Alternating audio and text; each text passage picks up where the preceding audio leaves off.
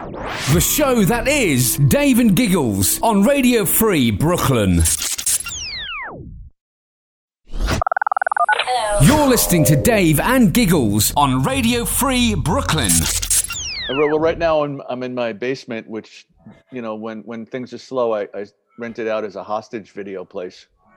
It does look like it. Yeah, that that that looks pretty accurate. Hey, uh, Yeah. I do the exact same thing, buddy. I do the exact same thing. yeah, you know, you gotta listen. You gotta pay your bills, man. You know.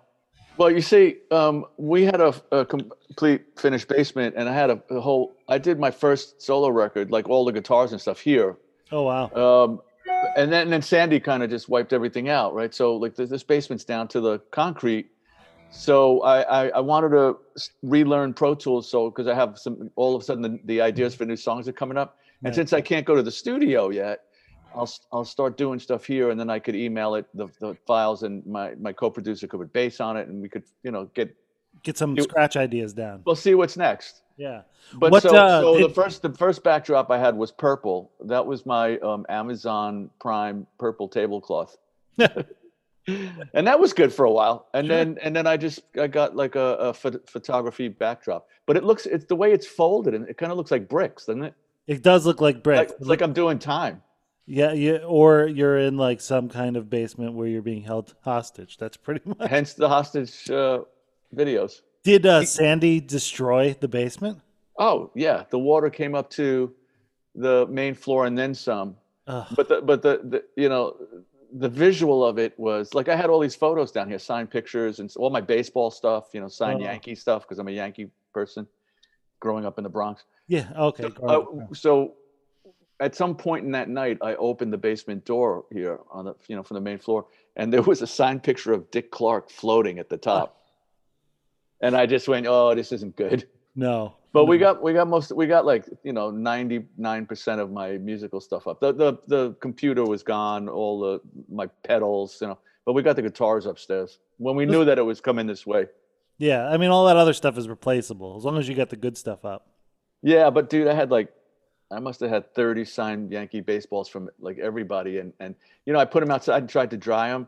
So now I know what happens when you try to dry, um, you know, what baseballs are made out of. They they crumble. They turn into like, you know, they just crumble. They turn into like like cork. cardboard. Right. It's like cork on the inside, right? Yeah, Yeah. So that's gonna just like dry up and rot. that's exactly what happened.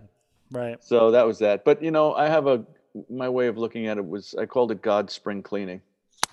What did uh who did you whose uh, signatures and all stuff did you lose? Who were your prize pri- pri- uh Um, possessions?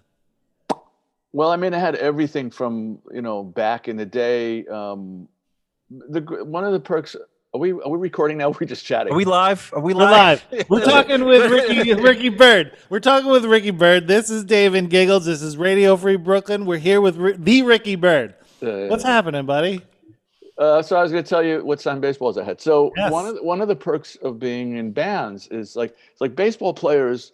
I mean, not every one of them, but there's especially in the in the '90s. That Yankee team loved. Um, there were a few guys on that team that actually played. Like Paul O'Neill played drums, and you know uh, Williams David Wells played guitar. Yeah, Ber- Bernie. So so like musicians. All right, I'll just speak for myself. I love baseball players. Like I'm not really impressed when I meet musicians. I, I've never really met Rod Stewart or or Jeff. I mean, I have I've met Jeff Beck, but like uh, Eric Clapton, I've never met. I don't know. Maybe I'd be like a little bit taken aback. But when I meet baseball players, I get to be 12. You know, Yeah. especially Yankees. So so you know, over the years, I would just get um, I would just get baseball signed. And then what happened was um, uh, I was friends with, uh, or we were friends with Bobby Murcer, and you know, we're still friends with his wife Kay. And you know, obviously Bobby passed away. Um, I don't know, ten years now, must Yeah. be. Something like that. But um, uh, Kay invited me a couple of times to Old Timers Day, you know, and I would go up in the suite, which was cool, where all the all the old timers were on the field, and then they'd come upstairs, and and I would just like walk around and, hey, Horace Clarke, can you sign this for me? You know, like like an idiot amazing. you know but the funny thing about that the one year the year that we were inducted into the rock hall so 2015 so the induction i think was in yeah it was in april april 18th then they show it on um, hbo you know may or something like that that old timers day, I was upstairs in the room and like they were coming over to me. That's amazing. Like somebody, it's a guy comes over, he goes, uh, Mr. Byrd, uh, Rickey Henderson would like to take a picture with you. And I was like, get the, you know? That's so awesome. That's so yeah, like that was my favorite year, you know. So I lost a lot of. I had Jeter and and um, you know Bernie, of course, and I played with Bernie a couple of times too Oh, nice. at at events. Um, he's a good player. He's a good player. Oh, he's great. Kidding me? He's great. Yeah, he's a great player. Yeah. That's You so came cool. out unscathed. You're still alive. You still got a, a great head of hair, and you've got that. like a, a, a, a history of rock and roll that, like, really, like you've been around. I don't want to say, I don't want to age you, but you've been around for a while. You've Yeah, been like doing That this. train. That train's left the station, brother. That's well, somebody just told me. Uh, I was on social media, and somebody said, "Wow, man, congratulations! I Love Rock and Roll was 40 years ago." I was like, "Excuse me, 40. really?" So I think I've actually now I don't know I don't know if you can remember this, but I think you've actually uh, played at Gulfstream Park in Hallandale Beach, Florida. I don't, do you remember or no? Do you like you don't rem- do you Wh- remember everywhere? So a horse racing track. I feel like Joan Jett and the Blackhearts played Gulfstream Park in Hallandale Beach, Florida in like ni- I want to say like 1999 to like No, no. 2003. I was. I, I played with her from 81 to 91. Ah, okay, gotcha. You know, I was Right. off- after after Joan. I was off with Roger Daltrey and Ian Hunter and everything else I've done. Gotcha. So that was after your time. So Yeah. you would you wouldn't have been there. All right. So I I, I thought I I thought I saw you. But all maybe I those didn't. guitar players look the same. Yeah, yeah. That's so amazing. Um, well, I do want to mention that the new album is out, Sobering Times, and uh, I spent the last two days listening to it. It's a great album, my friend. I appreciate that. We worked hard on it, and um, I'm I'm happy with the results. That's awesome. Uh, did you record it through the pandemic? We we we started the record in um, 2000 and late 2018, and finished it um, right like the, my last studio day was like the beginning of March or something like that, and um, and and it didn't take that whole time. It was because of scheduling. Actually, probably three and a half months, maybe if if it was back to back days. But um, we had a couple of things left. It was already kind of mixed, and then you know what happens? You take it home and you want to remix some things, and and we mastered it and stuff. So we did that by phone, which was kind of cool. Oh, Um, and um, that was that. So okay, we were f- finished really with it in uh, maybe middle of March or something like that. Completely, Okay. you know, signed off on it. so this this like couple months ago, or No, like no, no. or no, last last year, last March. That's what I thought. Last was March, like, yeah. yeah. That so it, you finished it, and then Right the at the pandemic hits. Well, no, the pandemic. Yeah, I was in the studio. Technically, I finished it before the pandemic hit, and then you take it home and you start finding things that you want to remix. You know, Mm. tweak a little bit, right? And and it wasn't master jet, mastered yet, so we had to do that. So um, we just did it by phone.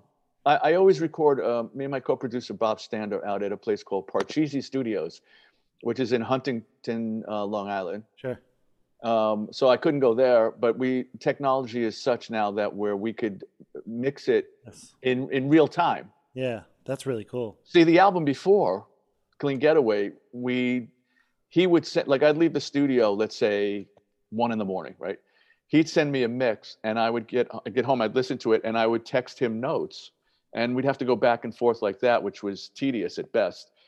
Um, you know, louder, no lower, no this, no that, you know Right. but this year i don't know how long the software has been around but um we did it in real time he said no man this is cool new thing like you just go online and and i'll give you the link and we're doing it in real time now that's not to say that it was like it would stop it would like freeze every once in a while Sure. Sure. but it was pretty cool you know That is really cool. I mean, that's the one thing that like the pandemic has showed us is like we don't really have to go anywhere. We could pretty much do we could do everything from a setup Yeah. like this, you know? It's so like- we've all become la- lazy bastards is what- yes, exactly what we've become.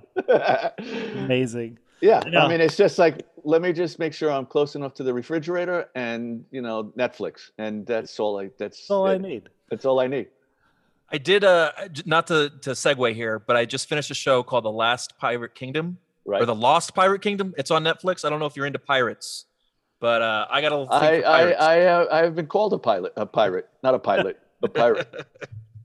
uh, it- you know, it, it's decent. It's good. It's good. Like you know, the CGI is okay. You know, they didn't throw a lot of money into the to the CGI, but you know, it's like a good pirate sort of show, and there's like six episodes.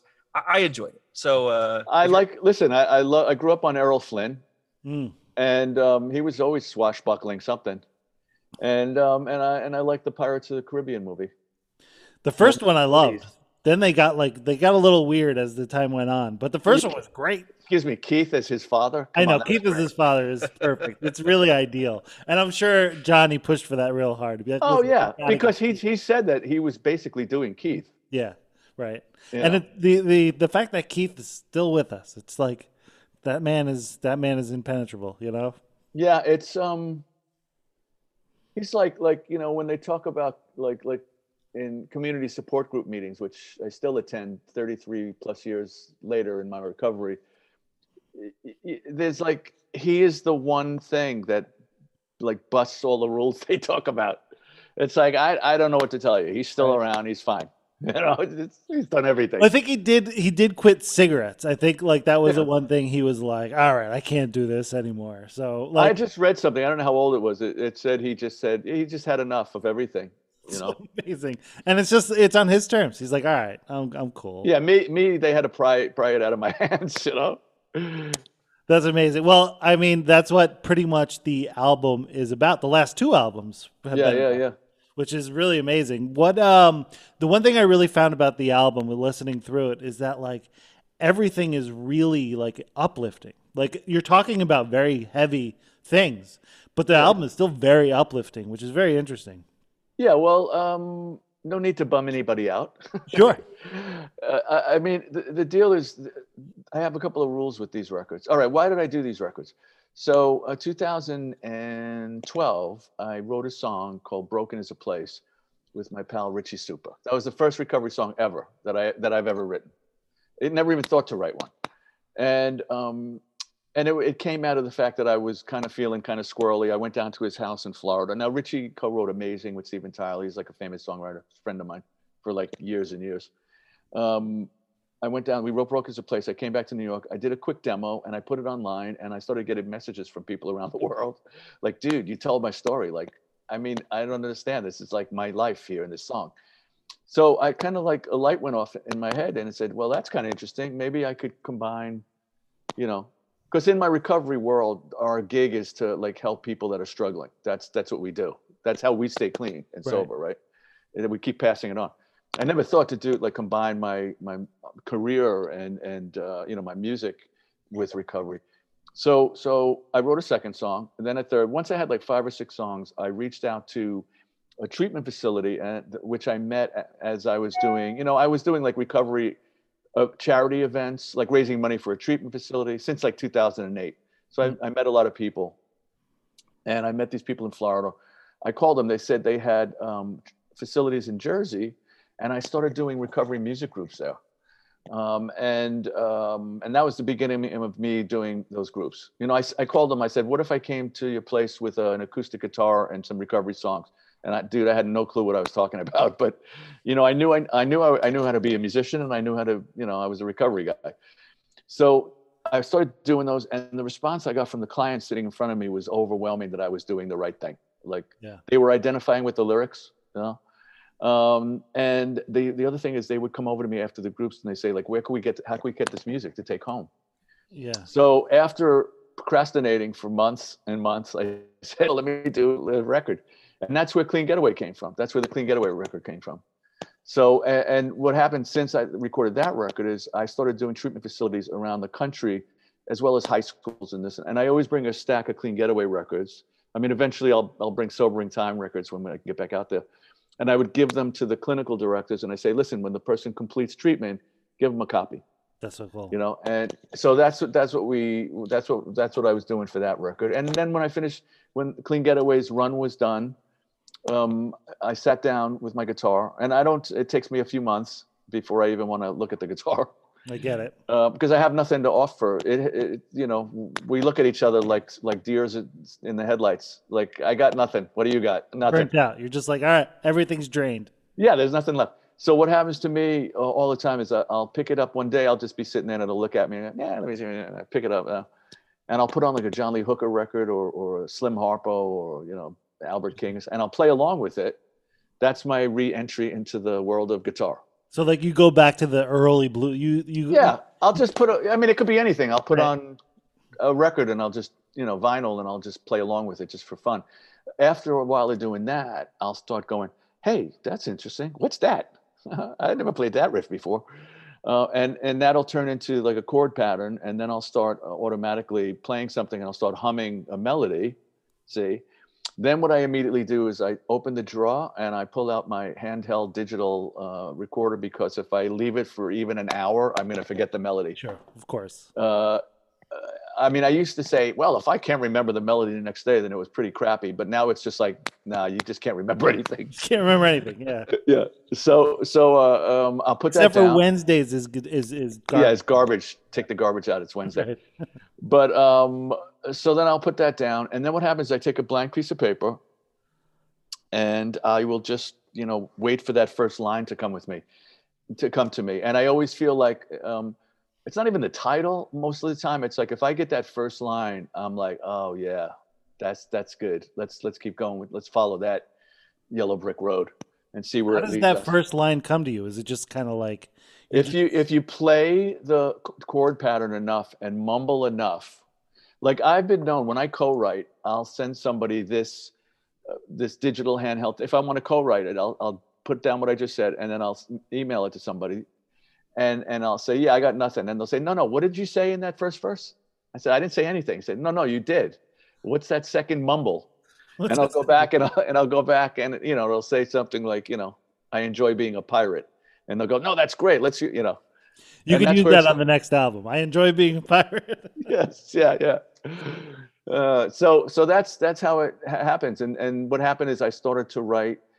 Um, and I'm and so understand that I'm still going around doing these recovery music groups. I'm very in deep with the whole recovery universe. You know, you heard of the Marvel Marvel universe. I'm entranced in the uh, recovery universe. right. and um, I started writing lyrics. Not I wasn't gonna like, oh, let's write in a second, you know, so, uh, second album with the same uh, subject matter, but it just started happening. Yeah. And and I would get every time I do a treatment facility, like I would do, it's like interactive. Like I'll tell a little bit my story, I'll play a song from Clean Getaway, then I'll talk a little bit more. Then I'll say, hey, anybody got any comments, questions?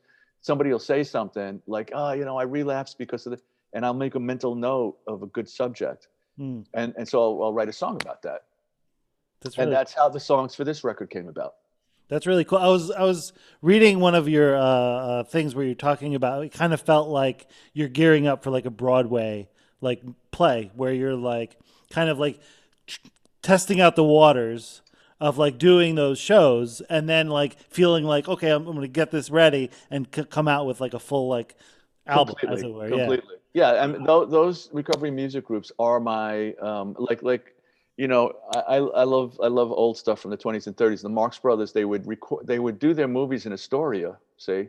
Yeah. and they would be doing um uh they would do it be, they'd be doing one of them on broadway. They'd be filming the movie uh, in astoria but they would take the the play on the road first and Right. play sheboygan and all these other places to to work out the lines right? Yeah, to work out the stuff. And then they'd wind up on broadway. Yeah. So so that's my yeah that's my broadway it's like i go to these places and i play these songs and i'll go nah that- if i don't get a response Right. from the clients that I'm looking for, which is either, you know, identification, laughing, crying, you know, some some sort sort of response. Then maybe I got to either keep working on the song or it's actually not as good as I thought it was, and I'll move on to the next one. And then, then eventually I have these this body of work that I'm going, okay, this is good. Let's let's record this. Have you thought about because when I was reading that and I, I, I kind of was like thinking of like you know like when Bruce Springsteen did Broadway, he Mm-hmm. kind of had this like storyteller kind of like interaction thing. Did you have you thought about like doing like a, a show where it's kind of like interactive with the audience and it's kind of like a storytelling of all your old stories and like kind of like recovery and all that? I think about a lot of things.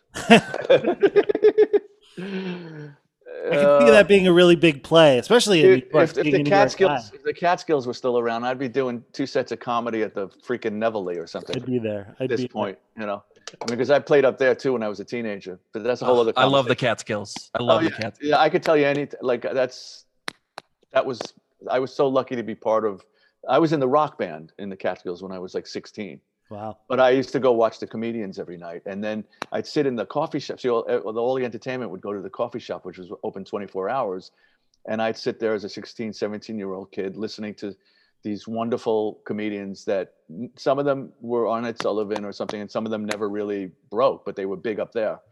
And it was basically Broadway Danny Rose, is what it was. Wow. But I, what, what were we talking about? Yeah, no, that's that's what we were talking about. I Uh, let me I- give a quick sounder. Uh, if you're just tuning in, you're listening to Dave and Giggles. We got Ricky Byrd, uh, rock and roll, rock and roll music Hall of Fame uh, honoree, 2015, uh, hanging out with us for the next, uh, you know, with next little Joan bit. Jett and the Blackhearts. Joan Jett and the Blackhearts. Yeah, I did, I, my notes are on another desk. I, I didn't just walk in there myself, man. You know, I was, yeah, I was yeah. part of that band, you know, and and and God bless Joan for uh, you know inviting me to uh, be part of the festivities that night. Very cool. But How you were saying you were saying uh, doing a storytelling thing. Yeah. Yeah. all these things are cool. I mean, I got people saying, "Dude, you got to do like a recovery, like entertainment podcast." I'm like, I don't even have time to, you know. I just want to. It's summer. Can I just watch the the Yankee games? Yeah, no, just watch the Yankee games. Have you gone to any? Have you thought about going to any of the games? Um, I, we'll see how the summer yeah. pans out. I mean, when we lived in the city, I was going to like, oh my God, like I had season tickets, so I was there all the time. When we moved out to to uh, Queens, it became a little bit more. Um, I mean, it's a long trek, right? yeah. But uh, my daughter and I, we went. We we usually go to two, three games a year, but I don't know what's happening. We didn't go last year, obviously. Right. Yeah. We'll see. I mean, I, I They're believe having me. a rocky start. They're having a rocky start. Yeah, I, I don't mind. I I, I don't mind uh, laying on the couch watching a ball game. It's one of because I got Nice. see, I, I got all my stuff. See, I got my refrigerator. I got like I got like Entenmann's donuts if I want. I got you know. right. And it Can you doesn't talk a little you- bit about uh, guitars for? Ve- I want to ask you about guitars for vets because I, I have another buddy of ours. I'm wearing my a lot of- sweatshirt. There yeah, it there is. you go. It's good. It's a good sweatshirt. Um, another buddy It, of ours. it Gang- actually is a it is a good sweatshirt. Actually, uh, besides anything else, it's a, it's a very uh, I want to wear it every day sweatshirt. I've got a few of those. And for the Uh, past year, it's a perfect thing to wear every day. Yes. They're just so comfortable. Yeah. Yeah. Um, Go ahead. but uh, the, the the goal of this uh, this this uh, organization is to sort of help vets through their PTSD by playing guitar, and and it's actually you, the, the, there's research that's shown that it's helped. And uh, w- tell us a little bit about this and kind of like what's going on with the future with this. Well, I mean, I, I'm very new at it. Like I was approached by Patrick, who found me on social media, and um, uh, he said, "Listen, check this website out." Um, and he explained to me what it was, and I was like, "Yeah, man, absolutely." Like, I mean, I have people that were in, uh, did a couple of tours. Um, it didn't turn out well. Um, a family member, but um, you know, I'm I'm out there to try to help in all different directions. And he also said, look, it's about it's PTSD, but it's also has to do with vets that are in recovery or struggling or want to be in recovery. Uh, and um, and I was just like, yeah, I'm in. What do we got to do? So he said we may do something in June, or there's going to be some sort of a online thingy. And uh, I said, meanwhile, send me this sweatshirt and I'll wear it. Rep it as much as I can, literally all year long. Yeah, I mean, uh, they have they've already seen it in the house, and I don't. It's not like I'm out doing anything. But I've I've done um, I've done a lot of this stuff. I've done I've I've actually made um, good use of of Zoom and stuff. I've done a bunch of recovery events in the last year, and um, I haven't done much playing as far as you know going on social media like some of some people my, some of my friends and they do like an hour or something like that. I haven't done that. I mean, I've played at the very beginning. I did one song or something from the record, just like, hey, this is what's coming up soon. cool. But I haven't been. Um, I'm gonna wait. I'll just wait. I watched um, uh, the one of the sh- Zoom things you did, Mhm. uh, the Stone Cold Sober one that you did with uh, Paul Williams.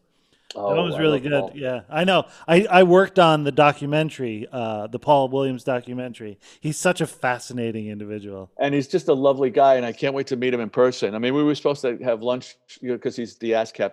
Uh, Yeah. You know, The like yeah, manager or yeah, exactly. he's the big cheese. So um, I, we were going to have lunch when he was in New York, and then this happened. But I was really grateful to be able to do that um, that event with him and uh, kind of sort of chat with him like that. I mean, we we've only chatted on Twitter, like messaging each other. Yeah, I Real sent dope. him my record. I sent him the Clean Getaway record, and I remember getting a response back saying, "Have you been reading my mail?" and I thought that was a, that was a great compliment. That is a good compliment coming from Paul. Yeah, I mean he's very very outspoken about all Yeah, recovery. So and and listen, I've never I've, I've never been anonymous about my recovery. I'm anonymous about the ways that I do it because there's certain, you know, I follow certain direction about that. If anybody wants to know how I'm clean and sober all these years, I'd be happy to talk to them talk to them in private. But um, you know, recovery is like an umbrella term. yeah, um, and uh, you know, and I do still. I will say that I still go to as many community support group meetings on Zoom as as possible. And obviously, when this isn't happening, I love going in person. I have tons and tons and tons of friends in recovery, and people, you know, tons of friends that aren't in recovery. I saw that you were a uh, certified uh, counselor. Is that is that true, or is that something I'm that certified. I think it said certified. I'm certifiable. certifiable? right, right. Yeah, it was a misprint. Yeah, misprint. yeah, a, a couple of years ago, I went to school. Um, uh, I took uh, re- recovery coach. I'm certified as a recovery coach, and I'm certified as a counselor, which is in training until I get like six thousand hours. Which means if I don't work four days a week, I'll be 90 years old by the time I get six thousand hours. But we always think about it as a day at a time. So, and and I did get to work a little bit before the pandemic at a wonderful place out in Staten Island called Christopher's Reason as a counselor, and I loved it. Um, and um, you know hopefully i'll be able to do um, more of that maybe a couple of days a week. I would love to get a job as a, a counselor at a place. I think that'd be so cool. I mean i just love doing it Yeah, you know, and i think i would be really good at it once I do it a lot. A recovery coach um, you know i think i just got my first client um, with that you know I, i'm just and that's this- different from being like a sponsor. yeah yeah you help with a whole bunch of other things. Right. really get in the weeds with with people about how to like live you know. I mean some people they come out of this they don't know how to you know do their checkbook or or find social services or you know some saying. So it's it's way beyond that. But um there's so much it's just like i got this record out right so I, i'm i've been doing interviews like crazy. And see the way this came out so i so told you it finished in march of 2020 but I, you know, I did a crowdfunding thing, so people were um, helping me put the record together, and I just wanted to get it out already to them because they've been waiting for so long. So we we did a soft release uh, on my website only on uh, September 25th, uh, 2020, which is my was my 33rd uh, clean and sober anniversary. I cool. thought it would be cool to do on that day. So that's that was that, and then um, uh, BFD heard the record, said we would love to distribute this record. It's amazing. So then it was like, oh, okay, well, you know, all right, well, how long is that going to take? They say it'll take a couple of months. So it came out April 9th.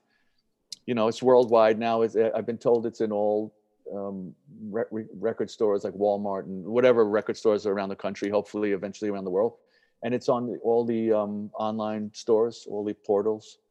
And then if somebody wants a signed copy, they could uh, just go to rickybyrd.com. And I always throw in some like swag in there, like guitar picks and stickers and stuff like that. Very cool. We are Dave and Giggles. We're talking with Ricky Byrd, rickybyrd.com with a Y. Byrd with a Y. rickybyrd.com. Obviously do Yeah. that. And uh, we're talking about his new album, Sobering Times. Uh, one Yeah. listening to the album, I really felt like there was a, obviously a theme of of uh, you know rehabilitation, but also um, a helping hand. Whether it's a helping hand coming from you or or you know you are you getting a helping hand, and it's kind of like this overarching arching theme. Was was there someone there for you when you were when you Oh, were, of course. yeah? Because a lot of people go Yeah, through. I mean, I- It, uh, the deal with me was, um, and, and you know, let's be clear. Like, you know, were there people that did? I, I used for 18 years, right? So from the time of when I was 13, um, and um, there were people in this world that did more uh, drugs and alcohol than me, and there were people that did less drugs and alcohol than me. The point is what happened to me when I did drugs and alcohol, you know, Right. and and where it was going, and it wasn't looking good at that point at the end. So. Um, you know, I, I did too much. Uh, I probably did too much too often, and you know, by the grace of God, I got out before uh, my demise. Um, but I, but the point is, I, I consciously made an effort to stop when I was turning thirty, Hmm. and that year was the real tough year. I mean, I never really tried to stop before that. I mean, I was in, on the road all the time. It was kind of part and parcel, not with everybody, but the people I hung out with. What it was, Right. um, and and the illusion of rock and roll of that whole thing. So um, I would have if I would have a bad time or something, I may try to stop for a day or something. But it would always like all it would take is I was easily led. Let's put it this way, that way, you know, Yeah. um, or, or take you know two Heinekens and I'm making phone calls. oh man. So. yeah, Uh, that's the thing. so, so the point is, or two Heinekens, you know, and then I'm having a Jack Daniels, and then I'm making phone calls. But either way, the phone call absolutely came at some point in the night. Right. And when you're Uh, around and- all those people, those phone calls are really easy to get, right? The just- Yeah, yeah, yeah. yeah. So, so I, I turned 30. So from 30 to 31, and I and I have my diary from that year. Um, Oh, wow. it was every day was the same. Like, today, just gonna go out to have dinner. I'm gonna have club soda. Da da da. And the next day was like, okay, so today I'm gonna go out just, Oh, just man. have club soda. And this went on from you know that went on from that whole year up until September, where I ran into somebody at a wedding. We were at a wedding, and they put us at a table with people you know, obviously. And um, there was a girl sitting next to me that we used to um, party with, and I leaned into her as I would at a, a social uh, event, and asked her uh, my two favorite words at the time, which were, "You holding." Yeah. And then I just got the whole rap, man. It's like, no, I'm in this thing, and I go to these places, and I don't, you know. Yeah. And, I, and immediately I was just like, good for you, you know. It's like looking around the room for another victim. But she she kept talking, man, you know. And after about ten minutes, it was it was like Charlie Brown, and all I heard was like wah wah wah wah wah wah Right. wah. wah. But she planted a seed, which is what I try to do now with these songs. Um, and and that night, September twenty fifth, uh, eighty seven, um, I I was standing in front of the mirror, uh, quite. Uh, uh, 12 sheets to the wind, Mhm. you know. Uh, and I, I picked the phone up and I called her, and she took me to my first uh, recovery joint the next day. Wow. And I, That's and I just loved it. You know, I, I walked into this place and, and I was like, you know, 87. So I still was in rock, uh, you know, uh, I was in, in my rock. Leather, right? Like some Yeah, some like, I don't know what the word I was trying to find. Regalia? Is that it? Regalia? Regalia. Yeah. Rock regalia. yeah yeah. and um and everybody like there were people in suits and there were people like and and i was like well i have nothing to do with this but then they started sh- talking and i was like oh that's interesting yeah yeah yeah yeah yeah that i get that. Oh yeah that's that's me that's me. Yeah. which is what broken is a place back to that story when that people heard that song and, and started messaging me saying oh you told my story. That's what made me keep going. That was the beginning of it. Mm. and all these years later man i still love the effect of going to a community support group meeting. I love the camaraderie. I mean listen after all we all want to we all want to be part of something. Sure. You know I mean- that's why i joined a band Right. Exactly. That's why you started bands. you know or, or, or- part of something. or even when you know when I was 14, joining playing in garage bands, you wanted to be part of something where you, you had common ground, you know, with Yeah. everybody else. You had a common bond, Right. um, and and um, and then you see, you know, as you get older, you make some. Sometimes you make some mistakes. You join up with the wrong crew, and you, or you're the leader of the wrong crew. I mean, believe me, I, I was not innocent. I was a catalyst as well as a as a partaker sure. and and and then I found a place that it's like a different way of life, and that's the deal, you know. And listen, I, I haven't, I've made uh, several errors and judgments in 33 years, some minor, some major, but you know, I haven't picked up a drink or a drug, so that's uh, give the man a cigar, and you just keep trying to be better every day. Right. Yeah. If you don't, man. if you don't That's put amazing. that, thank you, sir Yes. if you don't if you don't stop doing the stuff then you have no chance of becoming better see at least when you're you're clean and sober you have a shot at it. Not that doesn't sometimes you don't achieve those things or you achieve it sometimes and then you go like left or right you know? But you just keep trying to be a better person kind to other people you know? Try to give back That's what um, life's all about. yeah well, that's exactly what life is all about. Yeah. here's here's my question to you. Is is it just like is it just that like drugs and alcohol and stuff it's just so like readily available to humans and we just we we have a a, a, a a- I would say a thin bar.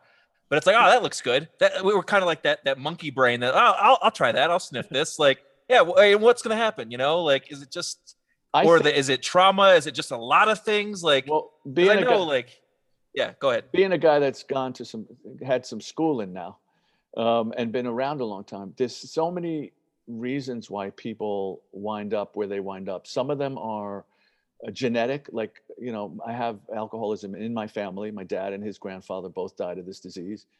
Um, and maybe people that i don't even know you know uh, in, in my family.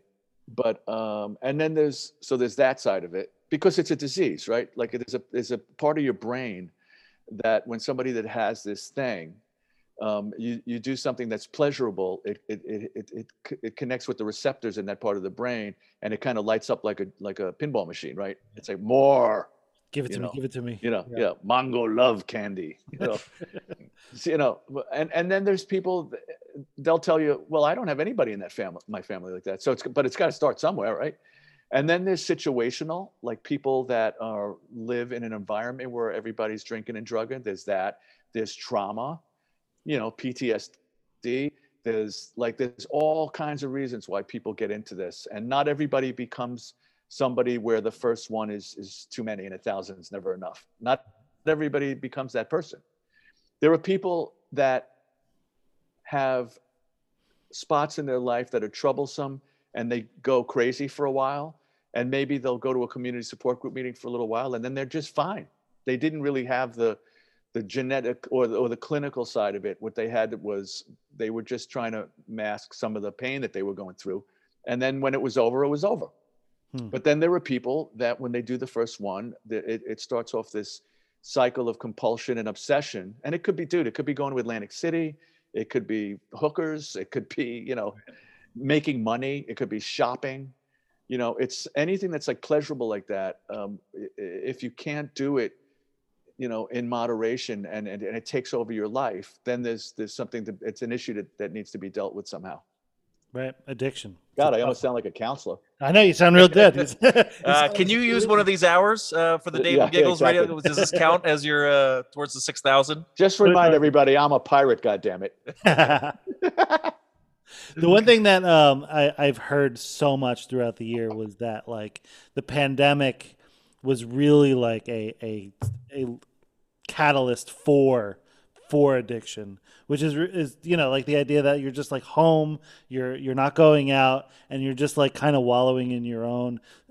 Did you find that when you were doing a lot of zoom stuff that like it kind of helped or was it not Well, prevalent? the the um, rate of of relapse overdoses has gone up i think between 20 and 30 percent for sure. Yeah. Uh, see the one thing you didn't mention is fear factor. Like whereas we as humans fight or flight you know? Um, uh, we, you're in new york no?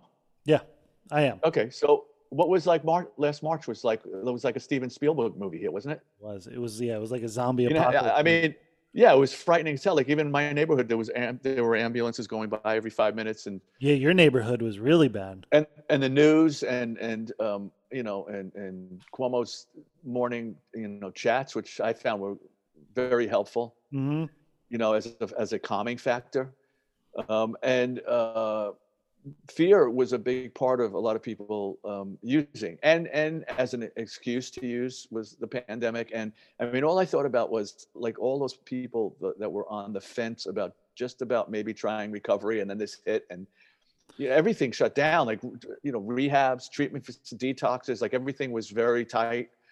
Um, and um, all I could think about was,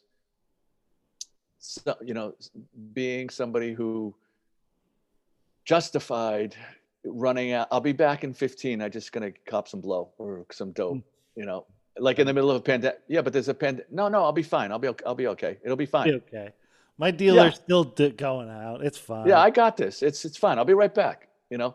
So so like I was very grateful that I have like at least I'm on this side of the of the fence where I could look at it. And and people have asked me how did you deal with it. So, um, I mean I I have I do have um uh, over three decades of a toolbox filled with with ways to to cope right that I've learned over time. So that helped, right? Um, I, I can honestly say, yeah, I had moments where I woke up in a panic, but I wasn't like like the world is ending. I knew that we we've been through this once before, you know, in in uh, uh, 1918, and we didn't have a vaccine, and and you know, 800,000 people died, perished. Right. But then you it was over. You weren't around back then, right? You were. Hope Uh, not. I hope not. Uh, what, was are, what, are you, what are you saying? I was trying to lighten it up a little bit. Sorry, I All was- we were getting But, real uh, heavy. well, I was no, I'm going to get light. what happened after the 1918 pandemic was um, uh, the Roaring Twenties, right. Yeah, that's very right? true. Where everybody threw Finally their out. hats up in the air and went to Broadway and went to, you know, uh, the Yankees 1923 Yankee Stadium opened and you know, so so it, I knew that it was going to end, you know, but it's it was easy by if you over. And also, we're all, or some of us are addicted to the drama. So, like, you can't stop watching the news. Right. You know so that uh, uh, even if you don't think it's getting to you subconsciously it's driving a stake through your whole heart you know it's like So true. what the hell's going on out there Exactly. I mean, I think we all became addicted to the news last year because we had Yeah. nothing else to do. So we're just sitting there, just cycling through uh, story after story after story, and they're all just getting to you deep inside. although although i did i did watch a lot of everybody loves raymond and king of queens i got to be honest with you right, that makes sense. Yeah. That's good. but the point but the thing is like you know i got through it by um I, Mine I was Seinfeld, by the way. I watched a lot yeah, of Seinfeld. no I, I didn't even have to mention that because that goes without saying that goes without saying, right? yeah um I, I from from what I do in, in in recovery, like I put on my my social media page, hey, look, if anybody's freaking out, if you're in struggling, you know, in recovery or out, PM me if you want to have a chat, you know. Um, and I did get quite a few people, you know, asking me questions and stuff like that. And also, uh, I, I went to a ton, like for the first six months, I think I was on a community support group meeting. I found a wonderful one out of Florida that I'm, you know, I still go to, like a men's meeting and um, I was on there every day. And and I, I don't know what to tell you. It just made things better, you know, because you're sharing your fear, fear, fear and feelings with other people, and not keeping them inside where they fester and become this giant pod of Right. oh, we're all gonna die. Yeah, and it's a shared experience where it's like you can you can you can identify with that person and that person, maybe not that person, but then that person. You know, like it's that shared experience of being in a band. exactly. you know? And and also, look, say what you want about you know whatever your feelings of of uh, Cuomo are, but his his conversation was straight up, and then he would st- start talking about his mother's sauce, I mean, right? And and, I, and, daughter's that, boyfriend.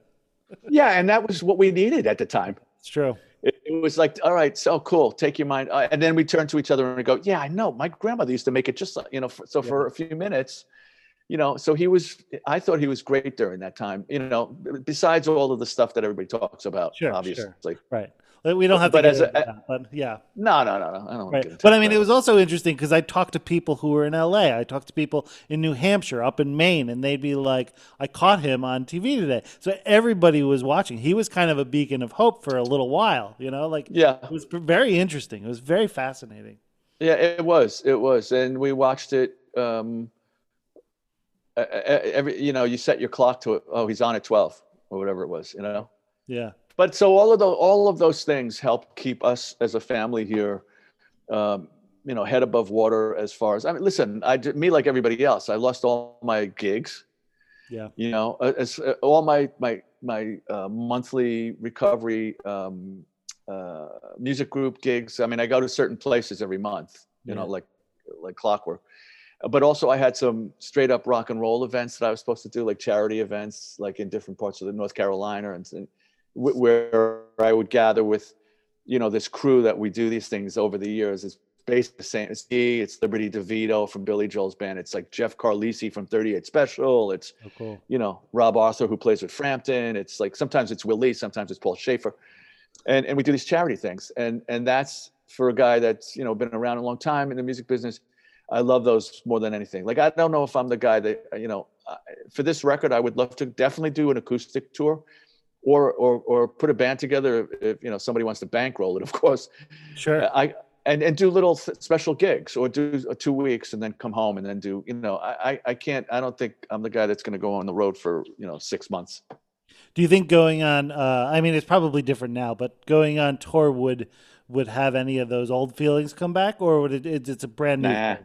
It's a brand new. No, thing. because I was yeah I mean I got clean in '87 and I played with Joan until '91, so I was well on tour then. okay. Dude, I, I went on tour with Ian Hunter in Scandinavia and and and uh, in England. I mean, I was out, out with Southside Johnny for like a year. Wow.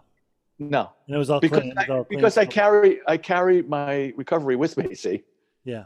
like I, I could still talk to, especially in this tech, tech, technological age. Is that the right word? Yes, I think that is technological. Okay. Yes. Uh, we could go back to regalia if you want. We could that. Regalia, technological. We're good. Yeah. So so I could take it with me. So like you're in a hotel room, you call somebody else that's in recovery. You know, you, you could get up in the morning and take a uh, take a cab or something. You know, even back in the day when I first got it, when I was out with Joan, we'd pull into a town and I would call like, you know, intergroup for community support group meetings and and say, well, I'm here for two days. And they said, well, we have a meeting at four o'clock. Where are you? And I'd say, I'm at the Hyatt. And, well, you're actually about 20 minutes. You want us to come get you?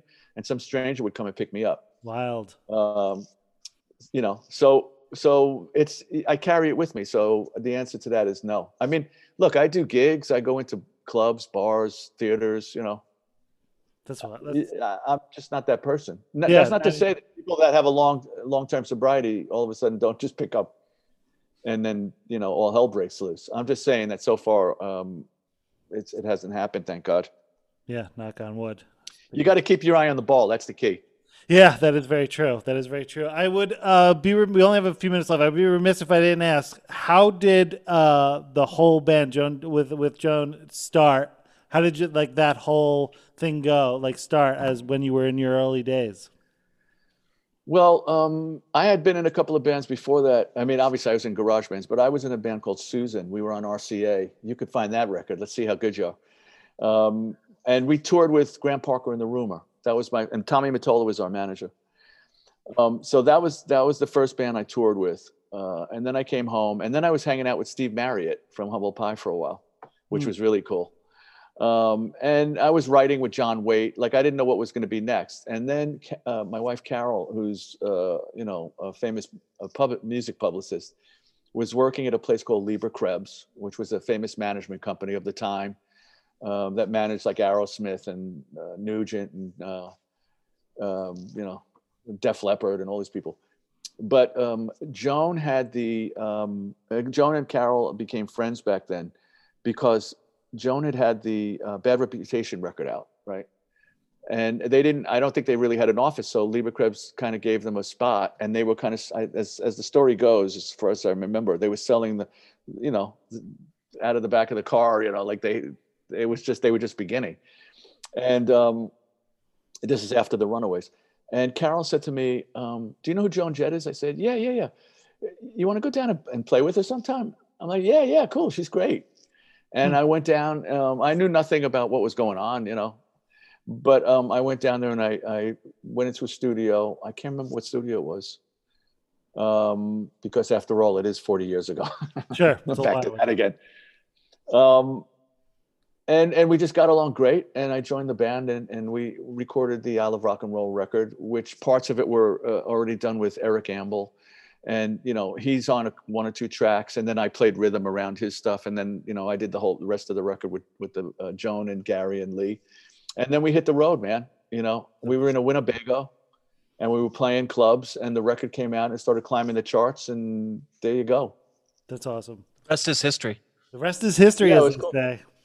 Well, I mean, what it, and people always ask me, what was it like on the road when the record? It's like, well, you're on the road, so you don't really really know what's going on. You're just getting these reports. Oh, the record's number 97. Oh, it's 77. It's 43.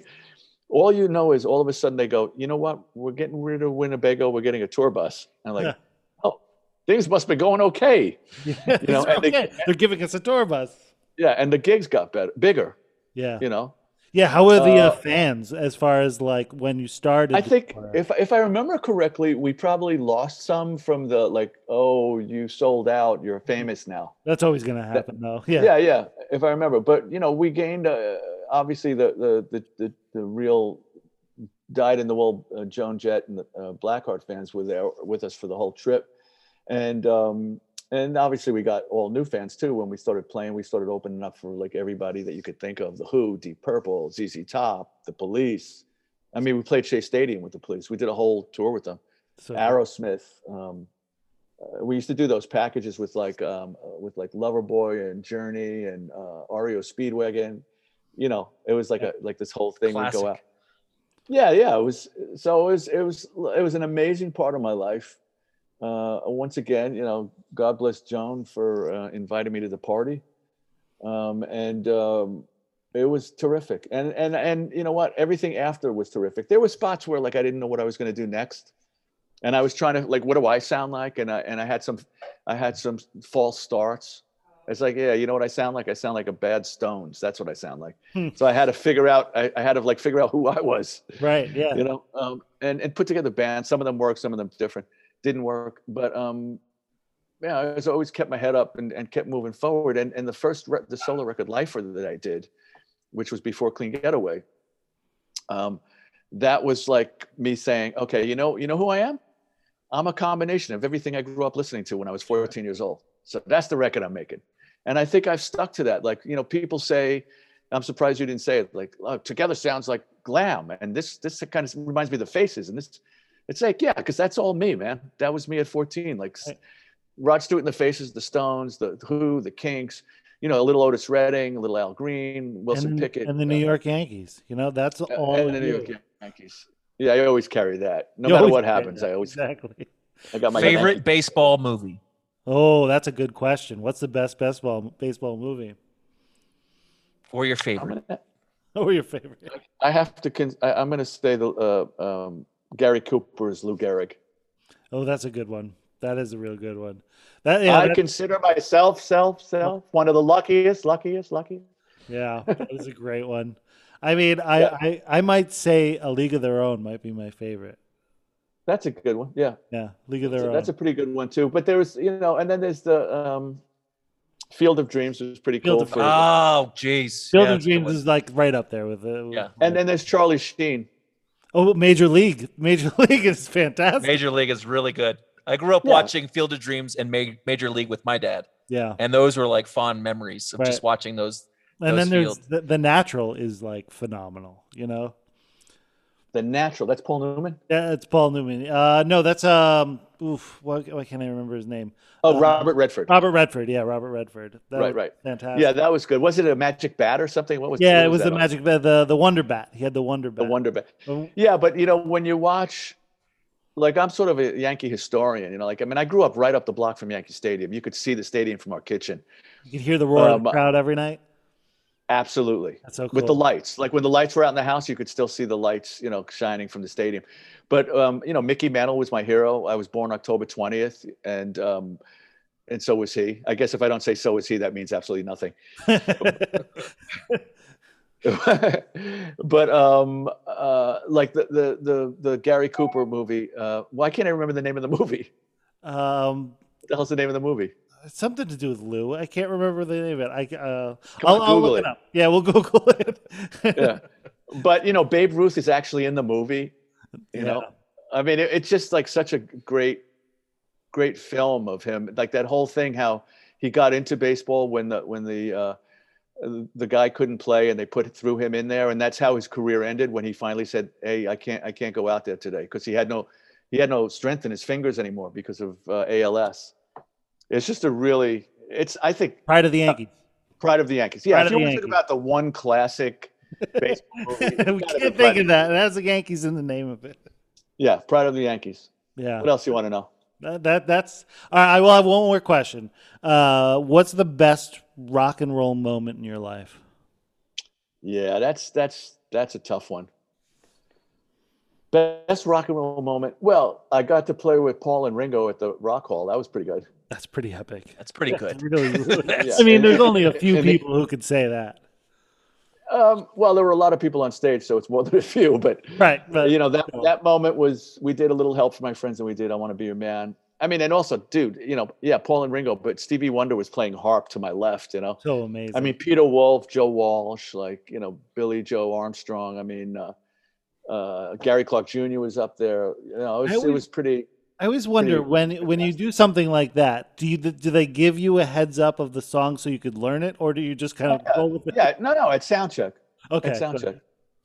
Yeah, no, no, we knew we knew what song we knew what the two songs they were going to do. But the, the the the thing is, like that that's one moment. But there's moments of like all of these events that I do as, as part of that all star band I mentioned. I've done three songs with Smokey Robinson. I've done So three cool. songs with with uh, with Brian Wilson. Uh, I've done uh, uh, You Don't Know. Uh, I mean, Hold On, I'm Coming with Sam Moore. I've, I've done I'll Take You There with Mavis Staples. Dude, I stood on stage at Carnegie Hall with Roger Daltrey and did Behind Blue Eyes. Wow. I mean, what a life. What a life, Ricky. That's Yeah, yeah. We could, we could end it. We could end this with this. Um, so we're playing we're playing uh, a benefit, and you know it was a benefit. The the the um, the chair chair people for this benefit were, were Demi Moore and Bruce Willis. They had a when they were married, they had a a children's foundation, if I remember correctly, and we had just done the the the Daltrey record. We did a radio tour and and things like that. We did some TV, like Letterman and Dennis Miller, and we're on stage at Soundcheck, and we're doing Behind Blue Eyes. We probably did other stuff too. Um, and I'm going to say it was Carnegie Hall, but it could have been Radio City. And um, if somebody knows, they could write in or something, whatever you do on the radio. I radio. hope you write, write in. Write in. Yeah, but um, so I see him and he's got a wireless mic, and I go to over to him and I say, Rog, um, aren't you going to twirl the mic? Yeah. and, and he looked at me and he tilted his head to the side as he would, and he goes, "You think I should, Ricky?" And I said, "Can I curse or no?" Yeah, you can curse. I said, I- I've been waiting 30 motherfucking years for this moment. Put a wire on the mic. and, and, you know, so the, the, he calls, you know, the guy comes out, he puts it right. Okay, so it's time for showtime, and we're doing Behind Blue Eyes. No one knows. And we get to the middle bit, and I hear, this, this, this. And I look to my left, and the mic is about six inches from my face Oh, it's just whizzing We're- by. whizzing by my face, and he's got a big grin on his face. How's that for a story? That's a great story. Ricky Byrd, rickybyrd.com. Thanks so much for stopping by, man. I really appreciate it. I appreciate the time. Go out. Uh, listen, if you're struggling uh, with addiction, you're going to definitely hear something in this record in sobering times. If you're in, already in recovery, it's going to remind you of why you're in recovery. You know, and if you're just a rock and roll fan, it's got plenty of swagger, man. Am I yeah, wrong? I really dug it. I really dug it. it's a, it's a big ass rock and roll record. There's some beautiful acoustic stuff on there, but it's definitely a rock and roll record. So you know, if you want to uh, help the cause, so I can keep doing these these records and stuff like that, it's rickybyrd.com, or if you want a signed copy, or just go on like Amazon or all those. those Cool. little online. portals. RickyByrd.com with a Y. Bird with a Y. Don't forget. Bird that. with a Y. And uh, we'll see you next time, buddy. Thanks so much. I appreciate it, man. Yes. She played it